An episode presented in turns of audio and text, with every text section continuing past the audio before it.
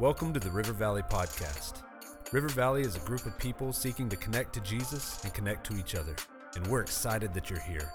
Whether you're listening at home, on the job, maybe at the gym, in the car, wherever you're joining us, I hope that you'll open up your heart, open up your mind, and receive a fresh word from the Lord today. Enjoy the message.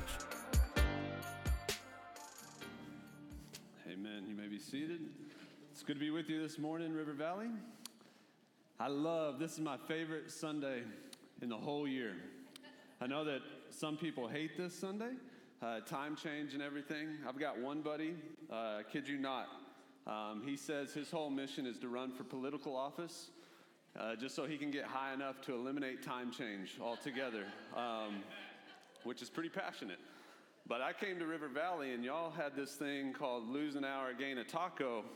And my whole attitude changed because you had me at Gain a Taco. And so, my favorite weekend of the year now. And uh, so, I love tacos. So, um, hope you're enjoying them too. But if we've not met yet, my name is Ben Johnson. I'm one of the pastors here at River Valley, and it's an uh, honor to be with you this morning and to get to share the word this morning. So, uh, we're going to be in Matthew 12, uh, 9 this morning. And so, if you want to go ahead and turn there and be prepared to do that, we'll have it on the screen as well. And so you can look there when we get to that time. But while you're turning there, I'll give you a little backstory as to why I felt like we were going to look in this passage today. So, for uh, a little while now, um, just in my time with the Lord and reading and prayer, uh, for a few months, I've just felt like uh, He was stirring me to look at the different places uh, in the Bible when Jesus was here on earth and He was doing healings and ministry and miracles and different things like that. So I just started to look at those and started to see uh, different patterns and repetition and, and consistency in those stories. And anytime you see that, and we teach this in our connections group, when you see those patterns and repetitions, those are important things to pay attention to. Those aren't there by accident. Those are uh, they're very on purpose when you see lists and you know repetition like that and so uh, one of the things i started to see and you'll, you'll see this about seven times in fact uh, in, when he's ministering to people and doing miracles and healings is about seven times he does it on the sabbath uh, on that day of the week in particular. And again that's not on accident. There is a very strategic purpose of why he did that. And so i started to to look at that and ask, like, what, what was the reason for that? Why, why on that particular day for that reason? And there was an encounter he was having with the religious leaders in particular, and they did not like this, and we'll get into that. Um, but I started to dig into there, what was going on here? And so as I was doing that, it, it came time here for where I was going to uh, share with you guys, and it did not seem on accident either that what I was learning, what I was gathering uh, in that study with the Lord and time with Him is there was something for us to have together. That wasn't just for me, it was for me to share here. Um, and so I'm excited to share that with you. Honestly, I could have picked any of those seven stories. Um, I just decided to go with Matthew 12 um, because there's a lot of, again, consistency. There's a lot of repetition. There's a lot of similarities between those stories that we'll, we'll talk about some. But I want us to look at uh, Matthew 12, 9. But one more thing before we get there um, that I don't want to take for granted is what is the Sabbath? We don't have time to unpack the Sabbath and the, the purpose of it. And uh, that could be a whole sermon in of itself or maybe a whole sermon series. But because I know many of you, some of you, and um, we come from different backgrounds, different traditions. Some of us have grown up in church our whole life, but even that, you know, I've, I've grown up pretty traditional Southern Baptist. I know many of you have Church of Christ, Episcopalian, Presbyterian. Uh, Catholic. Some of you haven't grown up in church at all, and this is kind of your first church experience. All that's great and okay, and I love that. I love this tapestry we have here of people and coming together in faith. But because of that, I don't want to take for granted that when I just say the word Sabbath, we are all on the same page of, of what that is or what we're talking about there. So, Sabbath, that word is just simply, it means rest.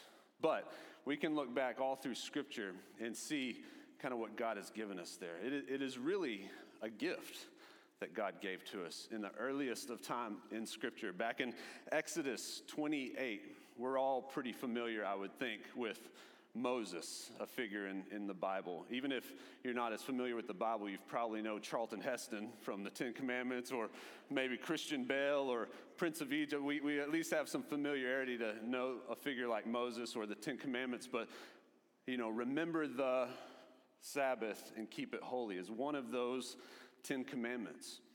And so it, it really is not just a commandment, it is that, it is a law, but there's a reason for it. It was given to us as a gift to rest, to have a rhythm in our week to model rest.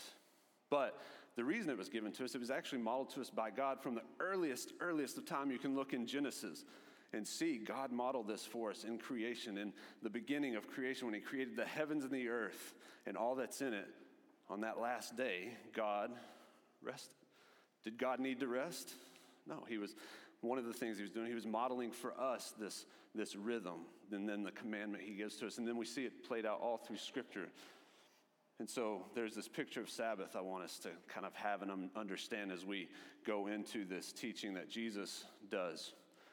My wife and I were able to travel to Israel several years back, and it was an unbelievable trip that we got to do. We, at the time, we were partnering with um, some awesome congregations there called Tents of Mercy, and they have several, we would call them campuses here, but they would call them congregations throughout all of Israel, messianic congregations. So they, they like us, believe Jesus as Messiah, as a Savior. And so they, their goal and their mission, like ours, is to share the good news, the gospel with the Jewish people there throughout the land. And so we were there partnering with them, seeing them, but we also got to tour uh, the land. And I mean, there's nothing like being on the Sea of Galilee in the boat, somebody playing worship music. You open your Bible and you're reading the stories of Jesus on the Sea of Galilee, right? I mean, it hits different. and so it was pretty incredible. But while we're there, I noticed we're there when they celebrate Shabbat, Sabbath. There, traditionally on Saturday, we usually do it on Sunday we don't have to split hairs and get legalistic about that. It's all good, okay? But on Saturday there, um, I noticed something. There was an exchange that people would have on Shabbat, and they would say something to each other, this type of greeting, a Shabbat Shalom. Shabbat Shalom. Shabbat is rest, Shalom, peace. But there was this almost understood exchange beyond just, it seems weird to be like, rest, peace, rest, peace you know, that seems strange, but I was asking about what is this thing that you all kind of do together? And they explained that it, it was this uh, kind of, uh, again, greeting that means, um, I'll put it on the screen here, like, may you be restored to wholeness on this restful Sabbath. It was this beautiful exchange back and forth with each other on a grinding week, just this normal thing that we tend to do. Monday, Tuesday, Wednesday, and kind of having our normal rhythm there was this understood on the Shabbat, the Sabbath. May you be restored to wholeness on this restful Sabbath. That sounds good, doesn't it? It's like God knew what he was doing when he gave us this gift. So Jesus comes and starts to do these things, ministering to people, doing things with his disciples that was a little out of bounds according to these religious leaders, and they didn't like it, and they start to have these disagreements and encounters, and that's where we'll pick up in Matthew 12. Let's look at it together. Matthew 12, verse 9 says, Moving on from there, anytime you read something like that, it's good to kind of know what he's talking about. So we don't have time to unpack it, but go back and look at this before this verse, okay? Because actually, Jesus has an encounter with these Pharisees, these religious leaders. These are people, they know Scripture, they teach Scripture, they know the law. And they are upset with Jesus because of an episode that just happened with his disciples in the grain fields on the Sabbath and something they said he was breaking the law, okay? So go read that because Jesus uh, has a pretty powerful moment there. But moving on from there, Jesus enters their synagogue. The synagogue is similar to a place like this where they worship, where they read the word, where they teach the word, okay? They pray. And goes into their synagogue, and there he sees a man who had a paralyzed hand. Some of your translations might say a withered hand. And in order to accuse him, these religious leaders, high, influential religious people, wanted to accuse Jesus. They asked him this question. Hear the question, okay? Is it lawful to heal on the Sabbath? You can feel the arrogant snarkiness, right? And here Jesus' answer to them. He answers like he does a lot of times. He, he rarely, even with us, rarely gives a yep or a nope. Lots of times he'll give a, a word picture or some other teaching. And he's not being rude, he's not being distant, he's actually being very clear. Hear what he says. He responds to them What man among you, if he had a sheep, and that sheep fell into a pit on the Sabbath, wouldn't immediately take hold of it and pull it out and rescue it? Now, if he said that to me, or some of us, what man among you had a sheep would not, and immediately I'd be like, I don't have a sheep. I don't, I've never had a sheep. I don't know. I don't know sheep. But my buddy Rick Welch here, who's one of our great leaders in the church, he knows sheep. Some of you know sheep. But the people here, they, they get this. This is a rhetorical question. Nobody has to give a verbal answer here. Everybody here gets this because sheep is a major part of agriculture and livelihood here. So they understand this. There's no question if a sheep, a major part of industry and livelihood and income, were to fall into the pit on the Sabbath or not, but especially on the Sabbath, would you reach down and pick it up and rescue it and help it out? Absolutely. You don't have to give an answer. They get it. And he goes on to say, A man is worth more, far more, than a sheep with this man standing next to him with the paralyzed, withered hand. And hear the answer. So, yes, it is lawful to do good on the Sabbath. Their question is it lawful to heal on the Sabbath? Yes, it is lawful to do good on the Sabbath. I love his response. So then he turns his attention to the man. And you can maybe imagine him watching this whole episode go down because he's just standing there like, I didn't ask for any of this. You know, I'm just here at the synagogue. And he's watching Jesus, who he may not know is Jesus, the Messiah, but he knows who these guys are. He knows the religious, influential leaders of the day. And he's watching. He knows that they teach law, they know scripture. And this guy's giving it to him. And then this guy turns his attention to him and says, Stretch out your hand. And so he stretched it out. And I can just imagine watching this happen. A disability he's had likely his entire life, and it's restored to full completion. It says, as good as the other hand. But then the Pharisees, these religious elite, left plotting against Jesus of how they can kill him. So, we've unpacked a little of what has happened here, but to understand and unpack a little bit more of what's going on.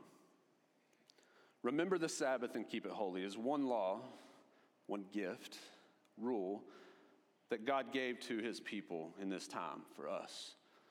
There were upwards of 600 ish laws and rules. That sounds like a lot. It's a lot. That God gave to his people in the Old Testament that you can see to know him, to follow him, to be with him. It's worth understanding that these Jewish leaders and people, probably with good intentions at the time, created hundreds and thousands, and I'm not exaggerating, rules on top of those laws of how do we follow these.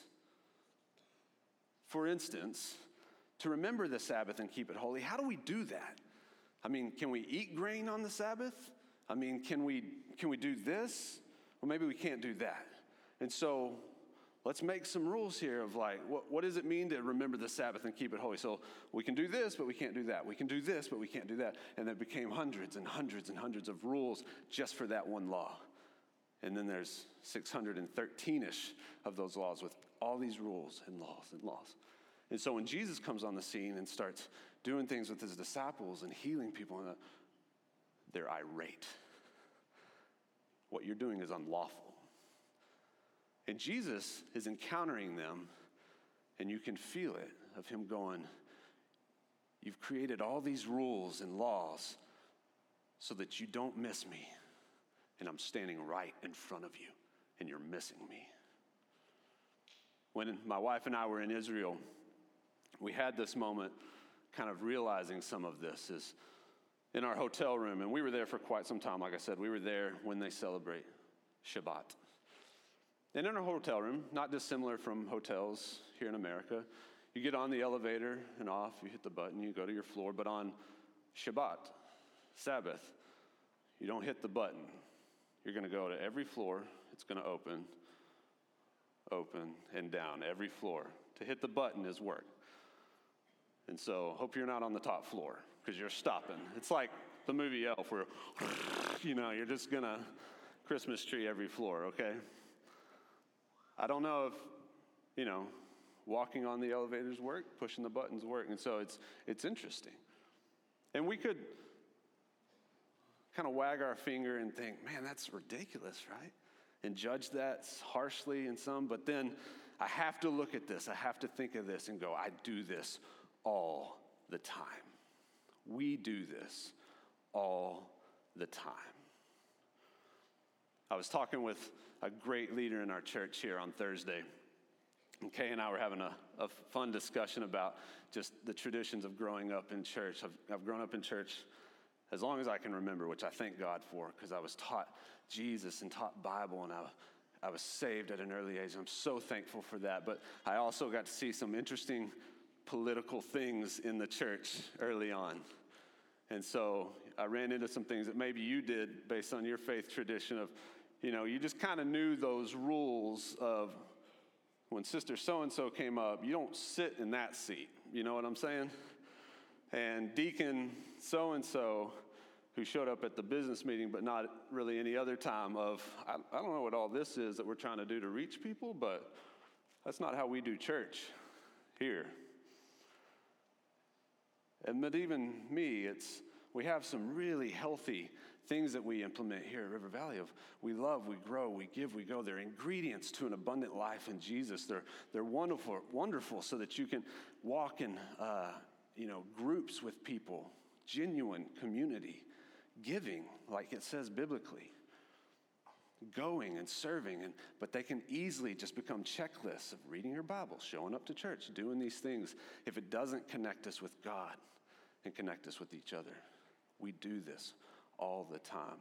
These extra rules that we create and just do and walk through and do if we don't encounter Jesus and we're missing the Messiah, our Savior. It's easy to just judge, but we do it all the time. And Jesus is saying, I'm right here, and you're missing me. And I believe that Jesus was saying this to all the people in that day, and he's saying it to us right now, are these two things He's saying this, and hear it well relationship is more important than rules. Now, hear what I did not say. I did not say rules are not important, okay? But relationship is more important than rules. Rules are very important. We believe very much and we love, we grow, we give, we go, obviously. We need rules, we need boundaries, we need these things that He still gave us. Jesus said in Matthew, if I can find it, Matthew 5 17, He didn't come to abolish the law, He came to fulfill it. Rules are extremely important and we need them. Our, our, tendency can be lots of times when we see things out of bounds. A great mentor pastor of mine uh, would say this all the time.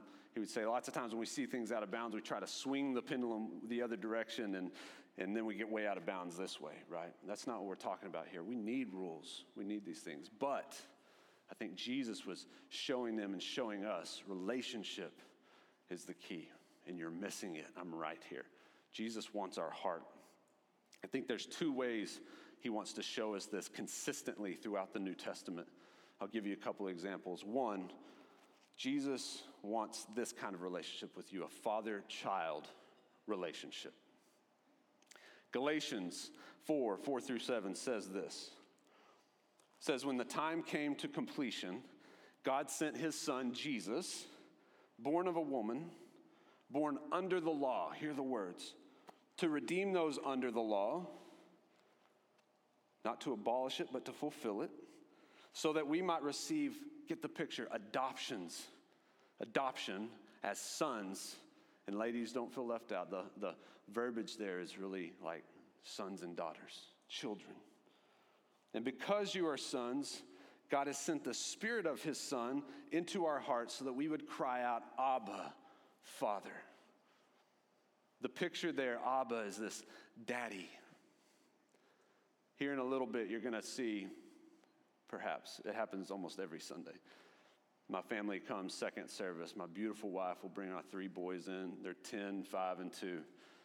And I love it. It's going to change later, and that's okay because there's beauty in the later. But right now, I love it, and I don't want it to change. As I'll walk out in this lobby, and they come to the second service, and they come running in, and I can hear my 10 year old, Daddy! It's the same tone every time. And the five year old follows suit. He mimics him all the time, Daddy. And my two year old, he's like a little sumo wrestler with this great curly hair that he got from his mama. And it's kind of a mullet, but it's awesome. And he does this like da da da da da da da da da thing. And it's awesome. And that's the picture. And don't miss it. I know some of us have had some terrible, and that's putting it lightly, earthly family situations. Don't miss it because of that. You have a perfect Heavenly Father that wants to redeem any of that. I promise you. But that's the picture of Abba that He's given you here. You are no longer a slave, but a son, a daughter of the Most High King, of the Creator of the universe. And that would be enough. But that scripture finishes with not only a son and a daughter, but an heir with God, royalty. We sang about it a while ago. I don't know if you even noticed what you were singing. No longer slave child, crying, Father. He wants a father child relationship with you, and it's offered to you. He also wants a friendship relationship with you. Again, that would be enough, it would be plenty, but he also wants to have a friendship relationship with us. John 15, 13 through 15 says this No one has a greater love than this. You ready for it? There's no greater love than this right here that somebody would lay down his life for his friends. And Jesus says, You are my friends if you do what I command. And Jesus laid down his life for you and me. He says, I don't call you slaves anymore. You're no longer slaves to sin, you're no longer slaves to the law. A slave doesn't know what his master is doing. See, I called you friends because I've made you, I've made known to you everything that I've heard from my Father. And here's what's interesting if you go and look at those other stories of Jesus healing on the Sabbath, the thing that made the religious leaders so irate was one that he was healing on the Sabbath, and they had created all these rules, and he was being unlawful to their rules, not the actual rules that uh, God set up. But it was also because he kept using language with God of, He's my Father. And they hated it. They understood God as creator who gave rules, and if we follow the rules, we're good. They had trouble understanding this relationship that Jesus had and wanted us to have father, child. I do what my father says to do. There's a relationship, and he wants that. He offers it to us. He wants your heart, he gives it to us.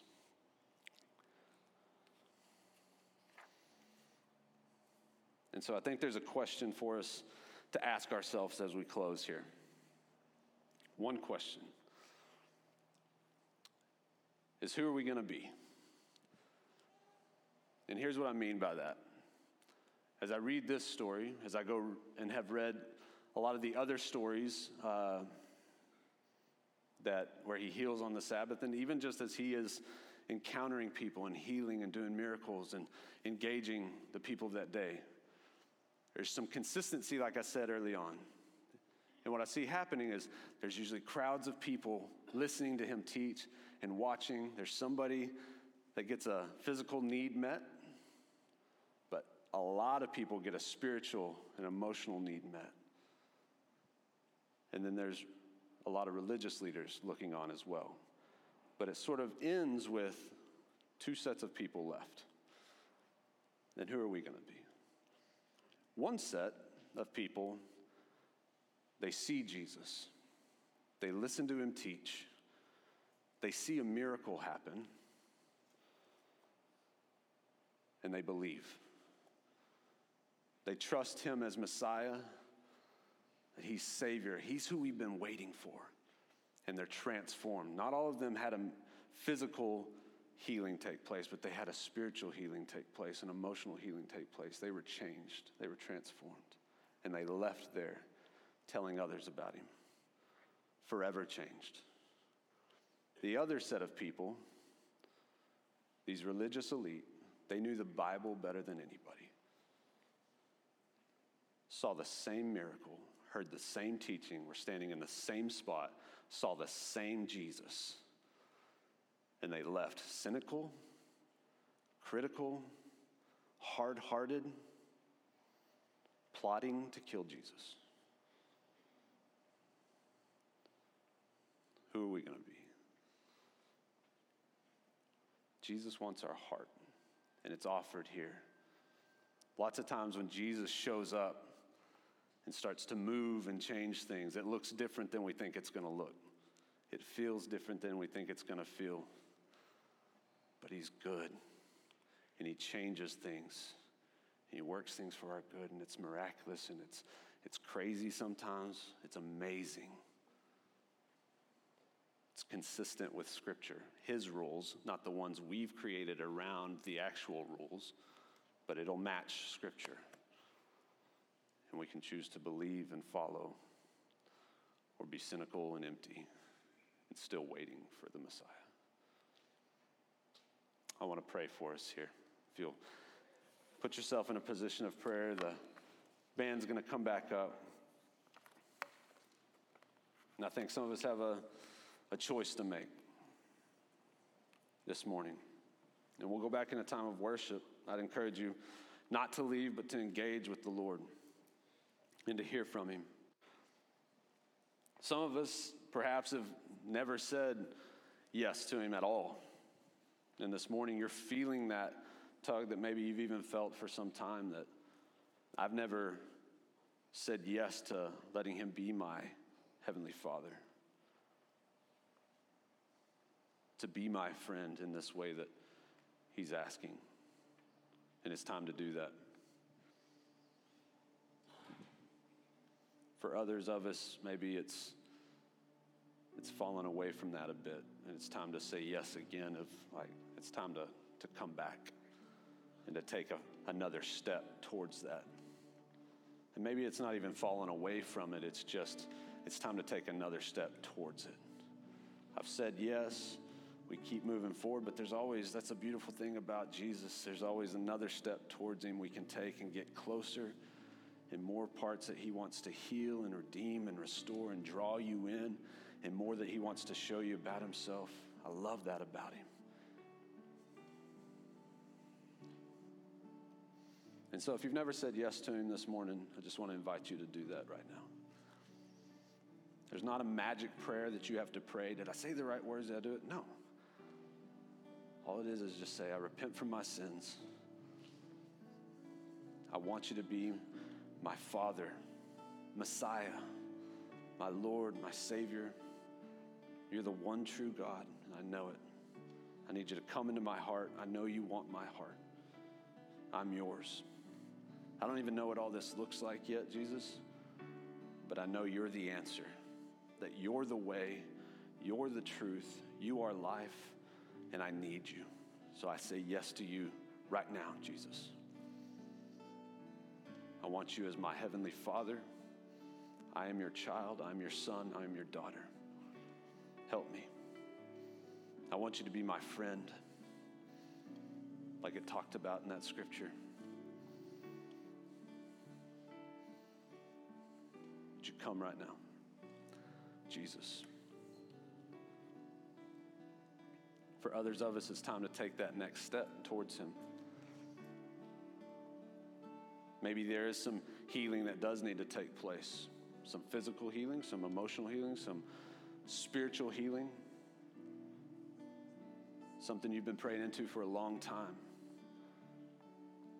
Keep asking. Jesus, would you come right now? Whatever these needs may be around the room, Father. Be Father? I pray specifically into that, God, for those that have had wounds, gaps, extreme difficult problems with earthly parents. I pray that right now, God, you as the perfect Heavenly Father would come in and start to do a healing.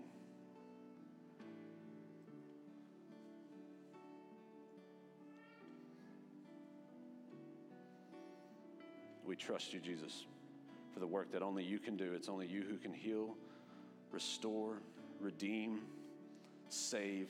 And we thank you for that, God. We thank you for the sacrifice that you did on the cross. We thank you for dying for us. There's no greater love than that, than somebody that would lay down his life for his friend. And you did that for every one of us, God. Thank you for that. We trust you for it. We love you, Jesus. And we pray this in your name. Amen. Let's stand together. Let's give worship to him here as we end this morning. Thank you for listening. I pray that the message gave you hope, that you were inspired, you were challenged. And I want to also encourage you that if you'd like to join us live, you can go to myrivervalley.church or download the River Valley app for more info about service times, directions, and ministries. And thank you for giving. Your generosity and how you serve as our church family is so important to us. You are helping reach people for the gospel of Jesus. You can go to myrivervalley.church slash give for more details there as well. We'll see you next week.